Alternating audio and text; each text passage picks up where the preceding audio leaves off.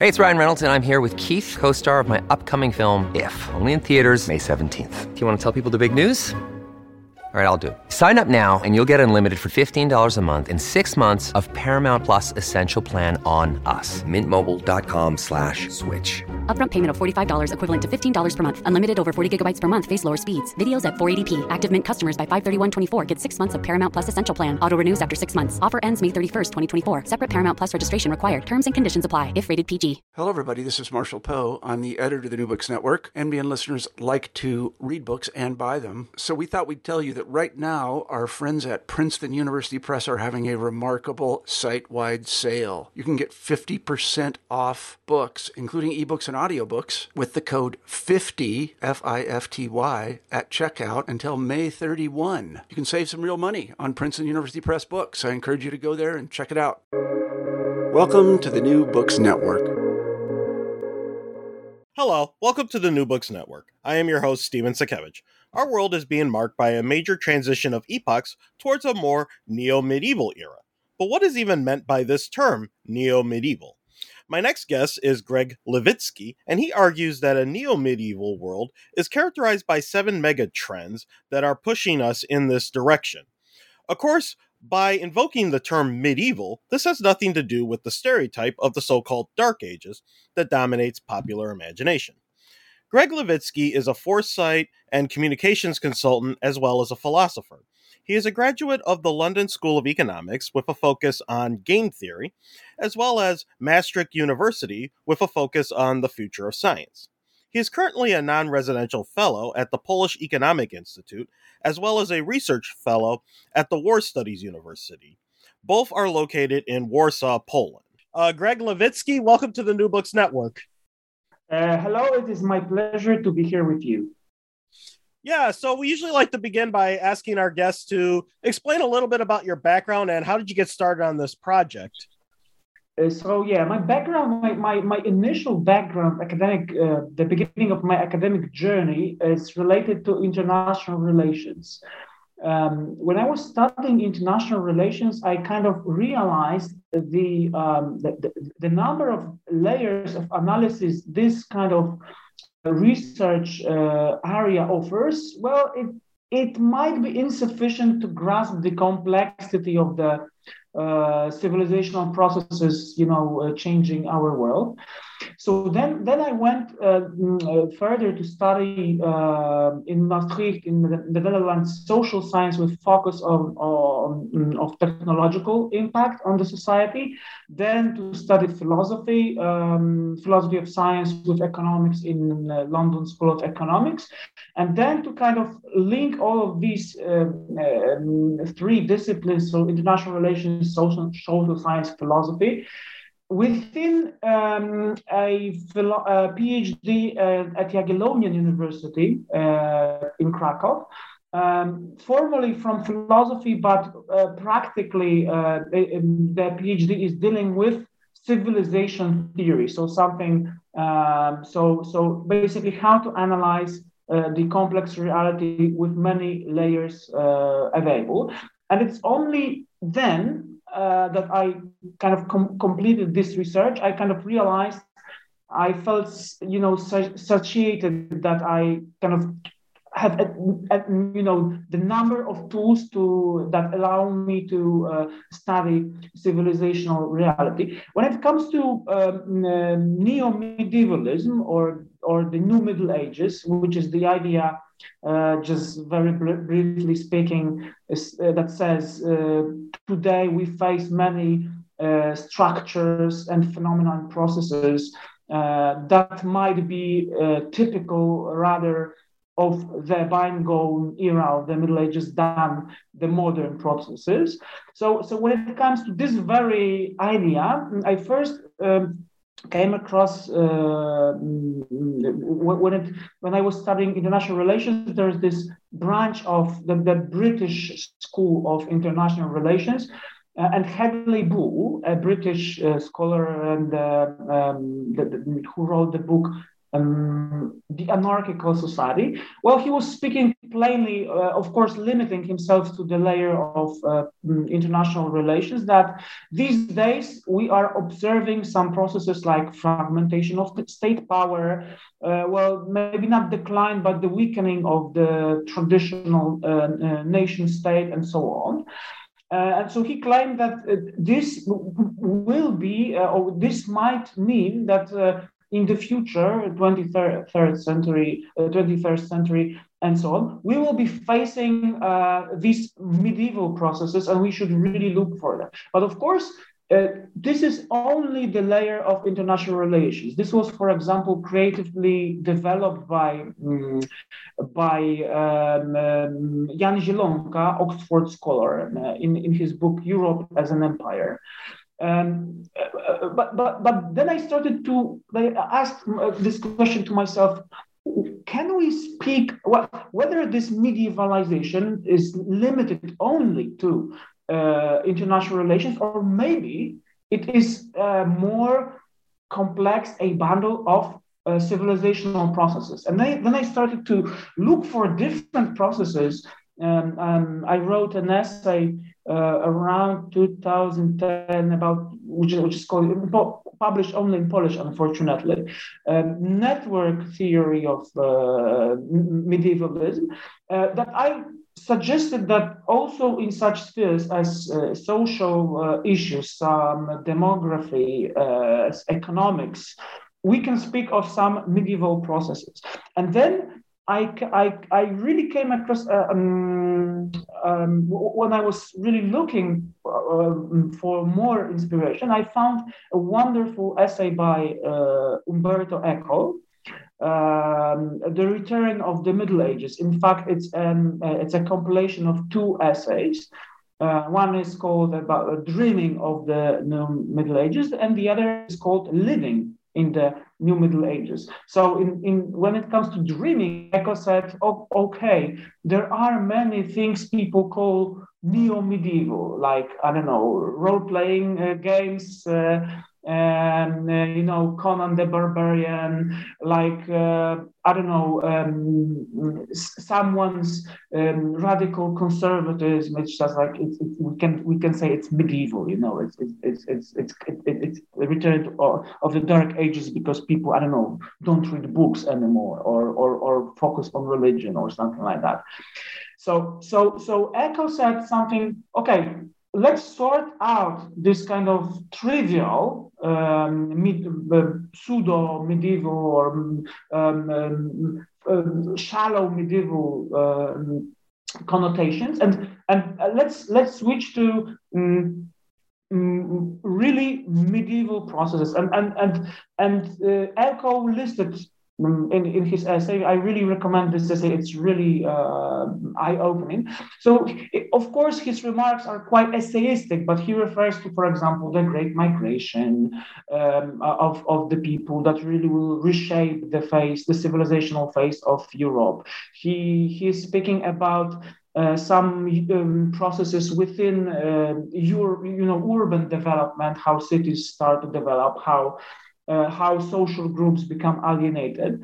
And then when I read this, I kind of realized, okay, I am following in very, very noble uh, footsteps, and I can really make um, uh, of the new Middle Ages as this, this idea something more coherent, more something which is broader than pure uh, well-grounded academic reference to international relations. And that's how I started to develop, develop this idea. And in the meantime, uh, around 2015, I think, um, I, I, was contacted by um, the, the, office of the mayor of uh, the Polish city of, of Wrocław, who was back then uh, hosting the European Capital of Culture uh, project. And they asked me to kind of prepare a volume that would uh, develop this um, um, new, new, Middle Ages as a civilizational bundle. Um, as a result, uh, the, the, the, there was a, collection of essays written uh, cities in the neo medieval era. Published in, in Polish and English in two languages. And then this is more or less how how uh, how I started to root this uh, uh, idea of civilizational uh, medievalism first within the uh, Polish, um, let's say, in the intellectual landscape of the intellectual life, and then I, um, the very fact that it was also published in English allowed me to uh, also uh, contact some scholars that share my intuitions and develop this, uh, this idea further. Uh, for example, with the professor Kees Terlouw from um, uh, Utrecht University, there's more focus on urban or urban uh, city related dimensions of uh, uh, medievalization. So, so, so basically, uh, as we can see from this very brilliant idea of Hedley Bull, to uh, that the post-Westphalian uh, um, idea of classic na- nation states is basically receding or or evolving towards a more networked um, reality uh, of networked states um, to this very idea that uh, it's not only international relations as a layer, but we also have many layers, other layers of reality. It's kind of important, I would say, because um, because if uh, our reality is starting to resemble uh, some medieval processes uh, in so many layers, and I count at least seven layers of, of, of, of these changes, then uh, you know, it, it, it, it, it's not only, uh, you know, uh, a theory of international relations. It's become a kind of bundle of interconnected trends that uh, have um, that have influenced and will keep influencing one another uh, in the decades uh, to come. And that's speaking like when it comes to Europe, for example, because when we look at the world, uh, um, it seems that there are uh, the medievalization of the of the world uh, as a globe. It's uh, well, it's it's it's it's it's different. It, it, it's it's following different dynamics in different parts of the globe. Uh, there's the there's the book, the recent book uh, published by Springer by Czech Czech scholar Bohumil Doboš called simply uh, New Middle Ages, where he is trying to uh, show or approximate that globally on the world map where uh, which uh, medieval processes uh, are happening. Of course, he is limited to uh, international relations understanding of uh, neo-medieval neo-medievalism, but it it shows that the idea is is is alive and that we are uh, basically uh, th- th- there are, it's inspiring for the scholars. It's one of the most important things uh, to have today something that is inspiring something that goes beyond the you know the theories of of, of civilization we have. Because we of course can say that of course we have uh, the, the, you know the, the world systems theory we have many theories of globalization we have um, we have network theory, we have game theory, we have um, uh, we have many different tools at our disposal as scholars. And and, and, and a personal note here, I'm I'm currently only uh, with my with one of my legs within the academic world. My my my other leg is uh, in the uh, is, is in the, the world of uh, let's say prognostics or foresight, which means I'm uh, um, um I'm advising uh, corporate, public, military uh, entities uh, as to what uh, will or might happen and why and w- which processes are um, are uh, are behind my pr- uh, predictions and suggestions. That's why this medi- neo-medievalism is a very important layer one of many, of course, but an important layer uh, when we look at uh, international reality. We have uh, we, we, have, of course, civilizational layers, we have demographic layers, we have economic layers, we have geopolitical uh, layers. But this neo medieval layer, I, I, I would dare to say it's, it's an important and um, fr- potentially fruitful layer of analysis that uh, may lead us to well to uh, um, some truthful um, conclusions about where are we headed That's a fascinating uh, backstory. And just from what you were talking about with the neo medievalisms, I know just even in regular medieval studies, that has really kind of grown. And the whole uh, stereotypical Dark Age uh, image has kind of gone away. I remember uh, in one of my medieval uh, history classes, the professor on the first day said, "If you use that term, I'll fail you because we just hate." We just hate it when people invoke that term wrongly because it just simply meant there was a lack of written documents at the time. It didn't mean, you know, as he put it, oh, Europe returned to the Stone Ages. That's not what happened at all. And I know with, well, uh, yeah, and I also know. Uh, oh, I'm sorry. Yeah, no, I was just I was just about to say that you know the, the very idea of dark ages was created uh, in the era of enlightenment, uh, just to to kind of let's say well um, it was diminutive term, a term just to just to say that you know there was no complexity, uh, uh, people were irrational, and so on. And of course, and of course, when we speak of medievalization today, uh, it's it's it's it's well, many processes are worrisome, but but what I'm trying to say um, that just don't like when I speak to many people, they they are getting triggered, you know, emotionally triggered each time the very idea of new Middle Ages as a kind of point of reference uh, um, arises. They say, well, well, well, what do you do? You want to bring us back to the, to these dark ages, and then I have to start a long discussion about how you know um, normative uh, prognostics differs from uh, descriptive prognostics. So normative prognostics says we want reality to be like A, B, C, or D. Uh, and we will kind of we want to shape it uh, toward this point whereas descriptive prognostic says look uh, there are certain processes um, in the background working and well whether you like it or not they are there and we have to address them somehow that, that's, that's, that's the bad thing when you are getting triggered because uh, we are referring to some processes as new medieval, then it only means that you don't want to uh, talk about some issues because they are labeled as uh, new medieval. This is really bad, and I'm really fighting uh, just, just to kind of change this. Uh, and I, well, I, I, think I already succeeded partially, at least um, especially when people realize that it's not only you know about international relations. There, there are like seven layers. Maybe i can speak briefly about these seven layers. Yes. In fact we were just i was just about to ask you about that. You speak of these seven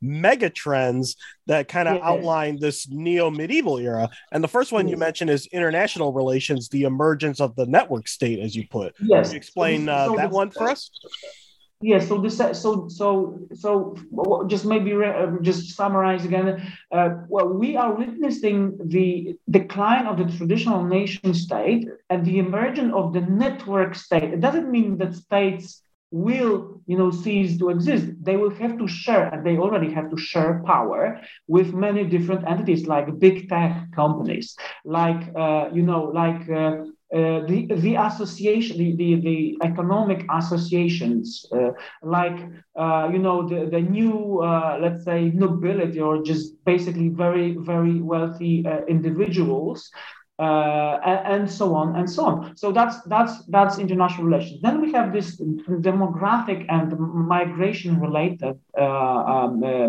medievalism. When we look at the very very beginning of the uh, you, you, know uh, New Middle Ages, so let's say the the the, the final era of uh, the Roman Empire in Pax Romana era, which is the the, the, the period of two, more than 200 years long period of peace. Then we had this great migration of people, um, uh, basically pushing the limits of, of, of, of the empire, the, the boundary, changing its uh, culture within, changing it also from the outside.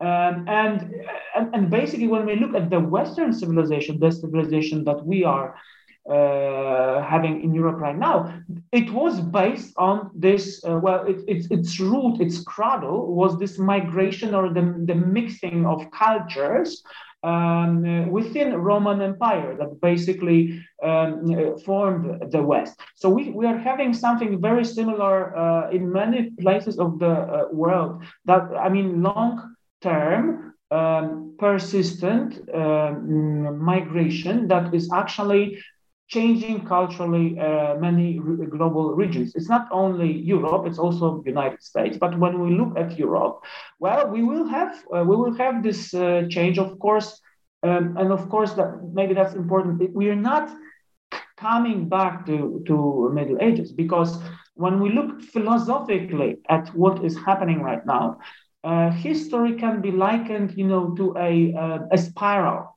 So spiral is on the one hand, it's cycli- cyclical. So some processes re- um, recur, just come back, but it's also linear. Uh, spiral goes in certain directions. So, so we are witnessing the um, first both cyclical and linear processes. Many people uh, really have difficulties in thinking uh, in such a dual, you know, manner how something can be both cyclical and linear. Well, it depends on how many dimensions uh, dimensions of reality you are speaking of. So okay, so we have this. So we have the second, which is uh, demography.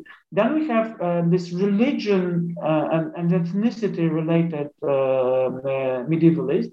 Um, so basically, uh, mm, well, of course, in Europe, uh, well, religion religion is seems to be in certain certain places and Europe uh, in decline. But when you look when we look globally, when we look at Africa, when we look in uh, in, in, in the India, uh, Pakistan, uh, so we witness the uh, well well the, mm, the, the condition of religion is quite, you know, quite uh, substantial. We will not have this kind of de- and total de-enchantment of the world. Uh, uh, on, uh, to the contrary, many people who are traveling to Europe, for example, from Africa, from the Middle East, um, uh, there's there, there was this um, ancient you know ancient uh, philosophers were saying that people are carrying their habits with them. And that's that's that's the that's exactly what is happening. People are carrying their religions their uh, their culture uh, to their, the, the new place of living, which is, for example, Europe. Still, let's stick to this European example. And they want to uh, realize uh, their cultural, religious needs while there. So, so um, even in places where we, we will have this kind of decline of religiosity in a way, we will have uh, the growing uh, impo- the politi- growing political importance of religions. Why? Because when we look at, for example, at the history of late Roman Empire, uh, religion was uh, was acting as this kind of unifying um, factor of course, there was, uh, well, let's stick to this era of Pax Romana, the, the, the era of Roman peace. We had many religions, religions competing for, uh, for, for, for, you know, for, the, for souls, because, well, no matter what we think, uh, your soul is, you know, a limited commodity. You can, you can have one religion or the other religion, or you can be an atheist, or you can potentially linked some uh, atheist inclinations and religious, but when it comes to religion, you can have only one religion in your heart. I try to kind of quite quite simplistically uh, model uh, or basically to show how this kind of uh, game theoretic uh, approach to religion looks like. Uh, I once uh, had this TEDx talk called "Simulator Simulator of Christianity," Uh, you can find it on YouTube. It's very very simple, but but but basically shows that religions are you know are um, groups of you know um, social bonding, and they offer some comfort especially uh, when it when you are feeling alienated and when, what we feel right now is happening in Europe and it was also what um, Umberto Eco was uh, was pointing at is the growing kind of alienation and segregation of social groups uh, in accordance with uh, religious and ethnic variables. Uh, so, well, well, there's this, there's the whole network uh, game theoretic science behind how segregation is emerging. But what we can see right now in Europe is just probably something I call Balkanization, which means the segregation of, uh, of, of, of, of, cultures. And this is precisely also what happened in late Roman Empire mm, before the advent of the, the Middle Ages. But well, let, let's let it leave it uh, uh, like that for now, because there's this fourth uh, uh um, symptom of uh, new Middle Ages, which is which manifests itself in the area of law. Like we we used to we are used to this kind of uh, legal systems that are well uniform, um, stretching uh, throughout the entire territory, and there's there's only single system of law. Whereas in the past, in the Middle Ages, and of course uh, we we can observe it also right now. We can see something I call a crawling legal pluralism. This means that you can have many legal standards on a single territory. Take example from Europe, for example, France. Uh, on the one hand, we, France is a lay state, and, uh, and, and, and, and the state is a guardian of, of, of uh, lay legal system. But on the other hand, uh, there you have um, different sources of law, like the authority of Quran, uh, that many um, many Muslims are basically claiming, well, the lay law of France cannot be put higher than their religious law of Sharia. And of course, um, President Macron is trying to kind of, well, do something with this duality of law. Uh, but as we can see, uh, it, it's not well. He's not very very successful. So so we ca- we have some areas in France that well, because many people believe in the uh, superiority of Sharia law, they um, well, it is the law that is more, uh, you know, closer to their hearts. The, the process is, is crawling, but but but it's also happening in in in um, Great Britain. We had, for example, some um, problems related to uh, the, the Muslim marriages. How uh, the, there's this great debate in in in in uh, United Kingdom how should uh, legal uh, system treat these marriages that are invalid uh, when it comes to uh, British law, um, and so on and so on. So this is the fourth, uh, the fourth, um, um, let's say, medieval phenomenon. There's also this uh, technolo- very, very, very interesting technological dimension of medievalism. Um, it's related mostly to this the, the, the idea of you know Ill, new illiteracy. So in the past, uh, we had well not enough uh, information in circulation. So people were when when it comes to spread of information, it was well quite a quite a, only a few people could basically read. Uh, if you had some information, you had it from a town crier or from a tavern or from a uh, you know a royal herald.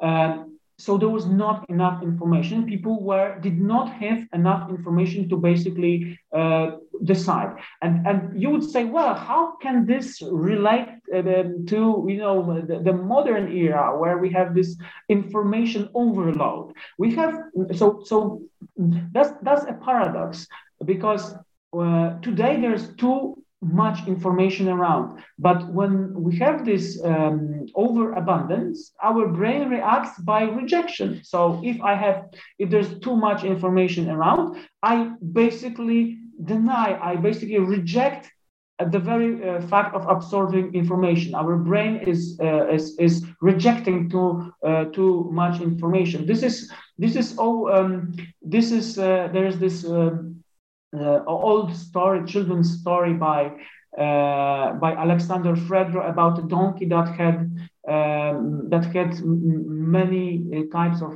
oats or, hay to choose from. At, at the very end, it, it, it it it you know this donkey passes away because it cannot choose which one which what to eat right? So this is precisely what is happening right now. If you ask people do they feel do they feel well informed? So there is also there's also this uh, technological uh, technology related uh, social uh, um, medievalism related to uh, new illiteracy. So in the past, uh, we had we had not enough information floating around. People were notoriously, you know, uh, ill-informed or they just lacked uh, information. Um, when they got some information, well, only a few people could really re- read books. Uh, what you had was also only spoken, you know, words, some uh, some rumors. You got information from tavern, from from a bar, from a from from a royal herald. But then we can ask, how can this uh, re- be related to modern era, where the situation is directly up the op- you know to the opposite? We have uh, information overload. So it seems that uh, um, really it doesn't matter whether you have uh, no information or too much information your brain tends your brain tends to react in the in the same way. It does not process information. So these days uh, we have this new literacy because because of the information overload we we just reject you know. We reject information. We uh, uh, we, we think we're living in this kind of quagmire of fake news of uh, of information. And and but but but as a result we are ill informed just as we were in the middle ages. We believe in you know uh, we, we, we, believe in propaganda. We believe we are being bubbled uh, in some uh, social spheres where well there is no uh, global uh, circulation or there are rumors circulating. We, we could see this in when it comes to, for example, the COVID-19 uh, misinformation. So, so, so this is the, there was this uh, children's story by Alexander Fredro, a Polish poet, um, about a donkey that that, uh, that passed away between mongers of oats and hay so uh, basically, it had too much to choose from, and it did not choose anything, and it died. And this is basically how uh, we are acting these days uh, when it comes to information. So, so um, information is not serving this what let's say ideal theoretical goal that enlightenment had uh, prepared for information. Information was tending to create knowledge. Information uh, um, uh, was all about, you know, making people uh, better educated, uh, more adaptable, and so on. And of course, there is some, there is certain progress when it comes to education, but um, as uh, as as the technological progress allows us to choose from many sources of information, as algorithms as algorithms sort the information for us in, in a way we want. We sort our information socially. So we are uh, tending to believe uh, uh, that our neighbor who watched something from YouTube is a, of, is a greater authority than, I don't know, professor or someone else. So this is also, um, and this will basically lead to similar processes that uh, were happening in the Middle Ages. For example, in Europe, uh, in the COVID era, some people, you know, believe uh, the uh, uh, the Wi-Fi, the Wi-Fi or the, the um, um, mobile signal towers were spreading COVID or whatever, and so people start to, you know, burn these these towers. Uh, because they thought they would really fight some evil uh, by doing so. So, where is rationality? It's not rationality anymore. Um, rationality is getting fragmented. And our societies are also getting fragmented. Well, um, and, and this is an important, uh, another, uh, I think, the fifth dimension of neo medievalism. There is also an economic dimension of uh, neo-medievalism. So I, I call it um, the feudalization of capitalism. Uh, uh, which brings about feudal risks. So we have this, you know, mm, especially leftist thought uh, tells us that we have this crisis of capitalism because of it cannot manages, can, um, you know, mature capitalisms cannot manage the um, the life of of, of you know of in, individuals and so on. So and you have and and and you have some um, few processes that are feudal in nature that are stepping in. There are many, many uh, uh, scholars who are uh, speaking of uh, digital feudalism, for example, uh, like Varoufakis, uh, Greek uh, economist. There, but but the important thing is that what is capitalism? Capitalism is a system that um, attributes market value to everything. Uh, whereas feudal um, feudal uh, system just goes beyond the market value and basically create um, is open about hierarchies that exist in the world and uh, well um, tries to uh, make people accustomed to the fact that there are hi- hierarchies of power. There are hierarchies of possession that uh, many of us are less powerful than uh, well uh, th- th- than the selected few. Uh, and and this is this is this kind of um, it's not the, the, the, this kind of neo feudalism, the feudalism as a part of economic uh, medievalization is of course being contested by, by, by some scholars but i believe it's very uh, very important uh, um, way to look at reality I, I, will give you one example.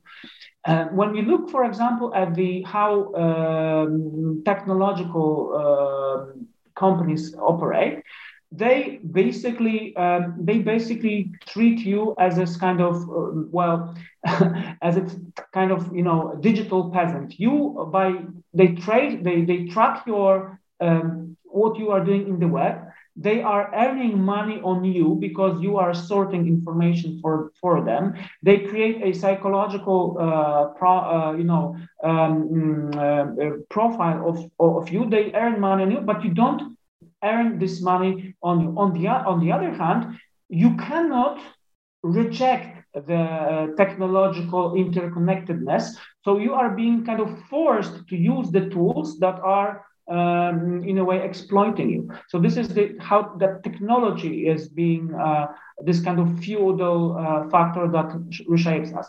But also when it comes to government, uh, governments are offering a new deal. I mean, the, the, the public sphere becomes well a bit well, it's, it's growing.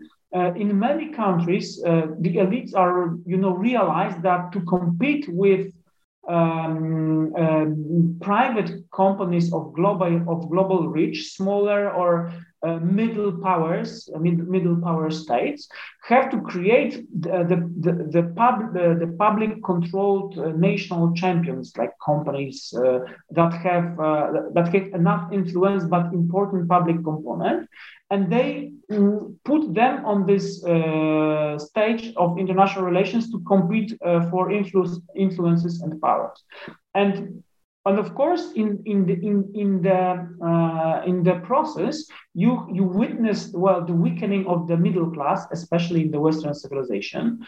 Uh, so the, the middle class is becoming uh, weaker and weaker. Uh, well, I, I would even I would even say we are entering this kind of era of post property. You don't because things around like flats, uh, like cars are expensive. You don't you don't want to uh, have them, possess them anymore, own them. I'm sorry, you don't want to own them. You can use them, but well, for for for the growing number of people, it seems uh, very rational, very prudent uh, to um, not to own anything um, because well because you can consume more uh, by only using some things like cars like uh, using the, the, music using films not owning uh, uh the, the, the, components uh, the material uh, components of things to use. So so so there are many many undescribed and hidden unlocked thus far unlocked layers of this economic medievalization that still remain uh, undescribed. And uh, that's a very well, so to speak, a fertile field for you know for researchers.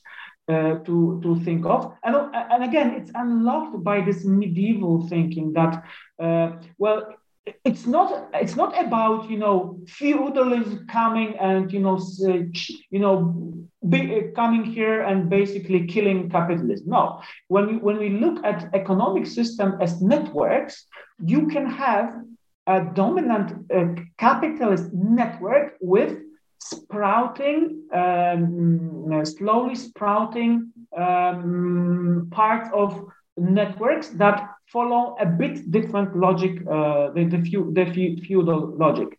So well, this is important to note because when I'm uh, talking to people about neo-medievalism, it's not that neo-medievalism will, will, I don't know, destroy liberalism. It's more when, when we when we mm, look graphically, we, we could look at when you take a glass of water and you pour some orange juice. So you see this orange juice is just you know spreading slowly spreading in different parts uh, basically reshaping the, um, uh, the, the color of the water. So this is how medievalization is changing uh, uh our reality. Also uh, maybe let's let's let's go to the last uh, neo-medieval trend. It is visible in um, in well city life or urbanism. First of all, is there are some works already that say that structurally the modern states, uh, the modern cities are uh, when it comes to structure, they produce the the the, um, uh, the processes they trigger or the um, how they reshape, reshape the area uh, for for the population. They are more um, they could be more uh, likened to the medieval. Uh, so we are basically cities are changing um, structurally to kind of be more uh, similar to those from the Middle Ages. And when we look at the different layers of reality, we know why. Because real, different layers of reality creates what people want, what people love, what people, uh, where people go. And this is, of course, visible later in this um, era of uh, you know, in the in the area of, of city. And also, there's another thing that well might be worrisome. I would say, really, when it comes to the future, is that rationality. Um, rationality is is is um, is not the sole or the only important factor anymore. Many people, you know, would say uh, would say would prefer uh, something I call reasonability. So your reasonability is basically treating rationality as, as one of the components that enable you to make some decisions. So uh, look, for example, at some processes when uh, when um, city-related decisions are being made. So in the past, we thought there are politicians, they ask, you know, expert, and the, the experts rationally decide something should be produced somewhere.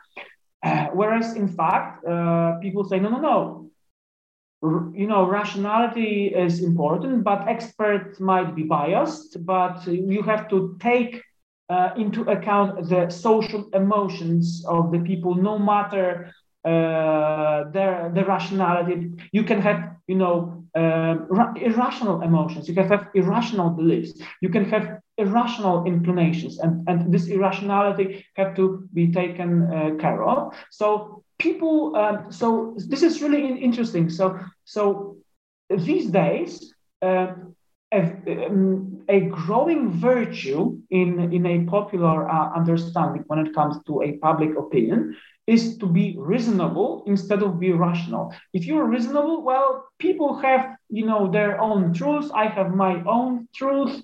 Uh, it might be uh, it might be formed, uh, you know, uh, from religious, uh, cultural, philosophical, uh, many many different components. But reasonability is becoming more more and more important which is to certain extent, well, um, um, well, reverse of this, um, well, enlightenment-related ideal of, of rationality that will permeate the all social classes from very top to uh, to the bottom. It's it doesn't work like that, and we are well, we are getting. Uh, we should really be kind of taking this as as as something constant because it allows us to manage uh, global changes um, more efficiently. So these are, you know, these seven uh, features of uh, uh neo-medievalism. So in international relations, in demography and migration, in religion and ethnicity, in law, in technology, in urbanism, and in the economy. And of course, it is, uh, I would, well, of course, talk for hours how these uh, seven, how this golden seven, uh, um, how each component is influence in influencing one another. But maybe it's maybe maybe well you leave it for later. The, the important thing is that this way of thinking should really unlock our imagination and uh, allow us to you know cope with the the reality and even you know prognosticate the problems that are not visible yet for uh, the decision makers. Yeah and to counter these uh, mega trends you uh, mentioned several strategies that we need to implement for these like weakening legal pluralism new multiculturalism codification of european values uh, and strengthening European Union institutions. Can you explain these uh, in further detail? Yeah, yeah. So, so of course, of course, uh, these uh, these you know these tools I, I put forward are or are um, are uh, only it's only a list of, of first uh, of, of the first few. There there I, am really certain there will be many important uh, ways or important new tools that we will we will have to forge you know um, um, to you know we have to forge swords you know to to you know to adapt to the middle ages. We have to really uh, some some when it comes for example this legal pluralism for example you know uh, um, we really need uh, you know we should not normalize um, uh, the, the very fact that because, for example, we are culturally different, uh, we can have different approach to law. Uh, when we will follow this, it, it might be acceptable for some, but we would be really, uh, you know, hastening. We will we would be speeding up the cultural fragmentation of Europe. So, for example, in principle, what to stick to, uh, to, the French example I, I, I mentioned before, what uh, the French President Macron is, is saying, uh, trying to uh, uh, make, for example, some religious communities to state plainly that they agree for the superiority of French lay law. It's, it's very well, it's uh, it's very difficult because it might um, make him unpopular that he's kind of influencing religions that he's uh, not respecting cultural you know cultural di- differences and so on. But uh, uh if we, if we uh, won't uh, if we accept legal pluralism we would really wake up in this reality. Like in the middle ages where you went to the court and the judge would ask you under which law you want to be judged. And you would say uh, you know under lay law or christian law or or or or, or muslim law or you know it's it, it, it might sound really you know sound funny even you know when you when you when you hear that. But these processes are uh, these processes are really really somewhere uh, in the background. They are not that much visible but they will uh, manifest themselves in, in the future decades. Another thing for example um, really, really have to work a new approach to uh, uh, uh, managing cultural diversity and multi multiculturalism. For example, you know, um, we have to stabilize uh, our, our uh, when it comes to Europe, for example, we have to stabilize the complexity and plurality of different uh, cultural traditions in a way that first would be stable. So the societies would uh, uh, first have this feeling their diversity is recognized, but on the other hand, they would not reject the uh, overarching, I don't know, state order or what the Muslim uh, scholar Ibn Khaldun called asabiya, so the overarching goal, overarching unity. If we won't have this unity, we will have really medieval uh, uh processes, or even you know the new cold, cold religious wars uh, in Europe, which means uh, isolating uh, um, isolation of religions based on the, the, their beliefs. It, it's already starting. If you look at some um, uh, some areas in uh, uh, Western Europe. So to counter this, I I have written quite a few essays about how uh, the um, Eastern European tradition from Jagiellonian times. So there was this uh, period in European history in uh, Eastern Europe that um, there was this kind of um, a state that was really relatively much more tolerant than the Western Europe because uh, because the kings were really uh, approaching multiculturalism with a set of uh, simple rules.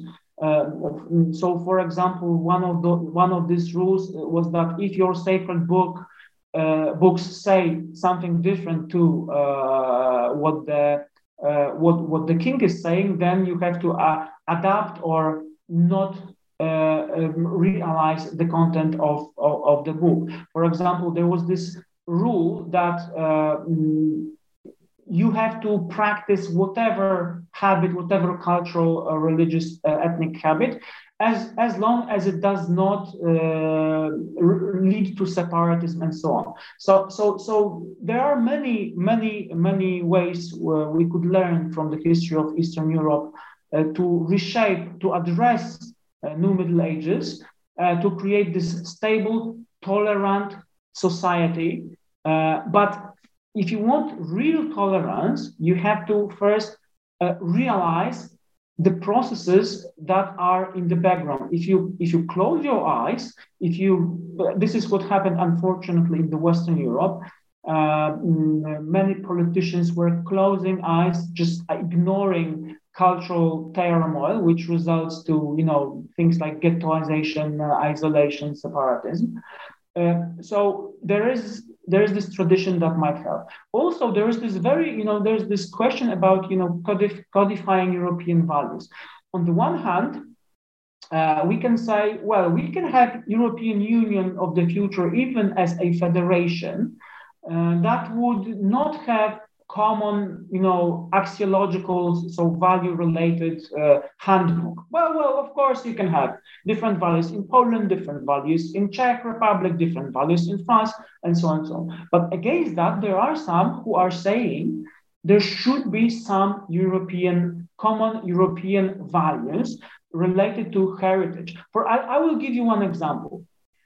Uh, there, there is this story about um, about whether a female should wear a religious scarf. So, Sweden, Switzerland, different countries say something differently. One of one of one of them is saying, well, women's right require women's right require you to basically reject the scarf because the scarf is a symbol of male oppression. On the other hand, uh, some other, you know, uh, analysts say, no, no, no. Look, uh, everyone can do whatever the tradition, religious traditions uh, tell them. So we have, on the one hand, religious freedom. On the other hand, we have female rights. So what to do when they clash with each other? We will have a similar question like that uh, emerging in Europe in the future. And some of some of the scholars say, well, maybe we should really codify European values. And of course, we had in the past we had such um, such initiatives, but as you might uh, have guessed, they they led nowhere because uh, there was too much complexity. People really advocated different things, and no one in European Union could agree what should be these European values. So, so uh, so, but if we won't do this right now, we will have um, we will have this kind of uh, uh I call it dappled Europe. So Europe Europe of, of different uh, cultures, different cultural norms, of uh, different different um, um, civilizational inclinations, and so on. And as a result, we might actually live in a in a in a in a, in a world where part of European geopolitics will be led by the caliphs, the pope, the lay leaders that will have to really uh, entangle in this network of, uh, of power competition. It is it is a likely future. So so so this is this is about the European values. It's a difficult, very difficult issue.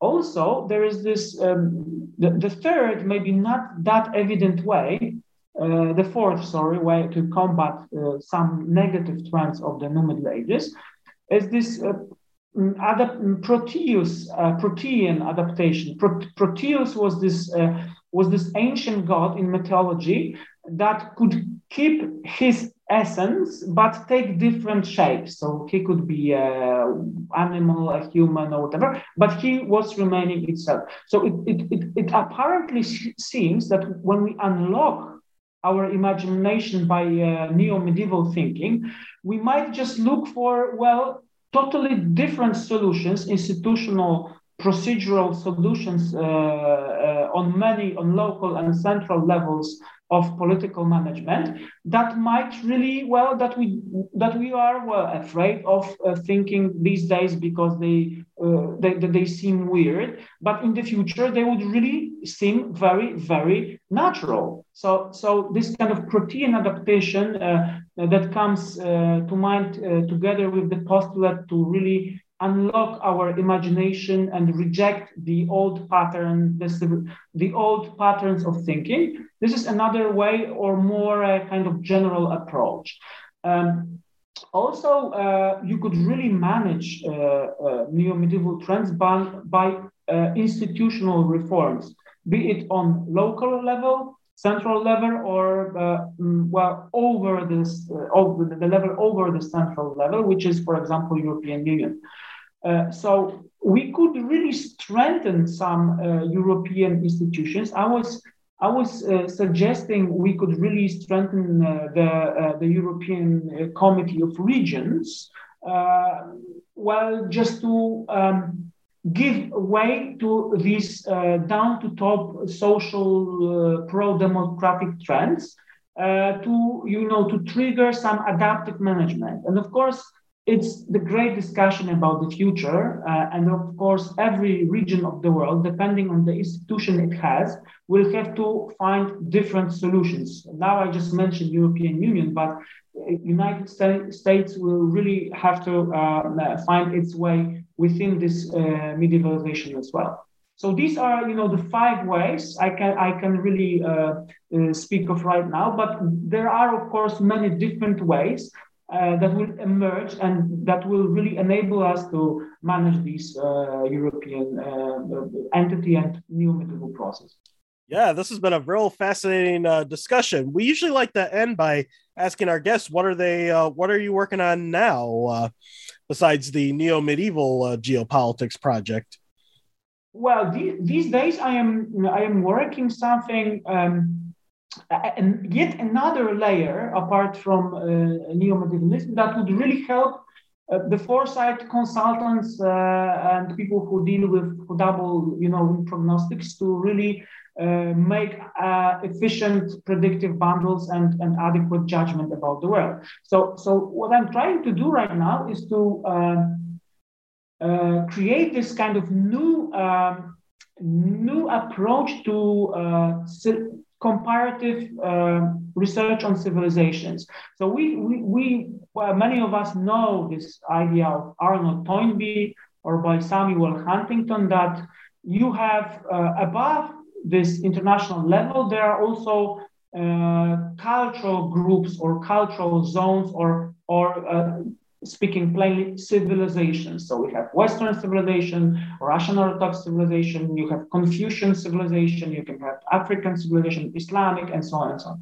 But the problem is when, when you when you speak about civilizations, uh, there are many critics of this approach because they say, well, by um, uh, subscribing people to only one civilization, you are basically building walls between the people. Uh, you are uh, there's, for example, Peter Katzenstein, uh, the, the renowned uh, Ivy League American uh, theorist of international relations. He's just saying like that, something like that, that you are building walls between the people by dividing the world uh, into civilization. But on the other hand, we feel uh, there is this whole whole area of research called uh, you know research on cultural dis- distance between groups uh, societies. So i'm trying to kind of um, use network theory game theory and some uh, mm, uh models that would feed on uh, econom- econometric di- data sets,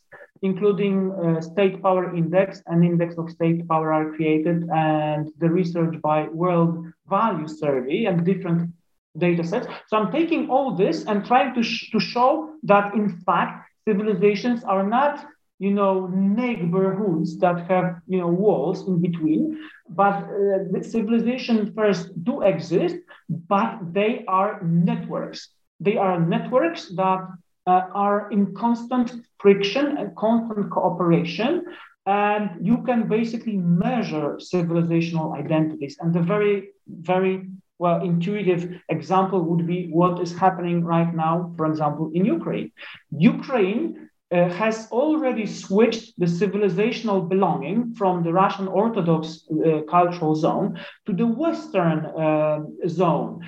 And well, uh, many, many people in Eastern Europe, in Poland and so on, really could see this coming, the, the, the, this ongoing war as well myself included. But many people, many Western scholars, have not really uh, have not really expected something like this to, uh, to happen. And if you take uh, my tools that I'm, that I'm creating in the future, these kind of adaptive, elusive, dynamic, evolving um, civilizational properties of of states, of cultures, will be uh, more measurable and more useful for uh, prognostics. Very fascinating. In fact, uh, when you further develop that work, uh, we can have you back on the program, and you can we can discuss that. Oh, I will, I will, I will be really delighted. I well, I'm I'm giving myself a year or or or, or two just to finish uh, uh this book, and uh, hopefully we, we, would talk uh, again about this very issue. Absolutely, Greg Lewicki. thank you for joining us on the New Books Network for this very fascinating talk. Thank you. It's, it was a great pleasure.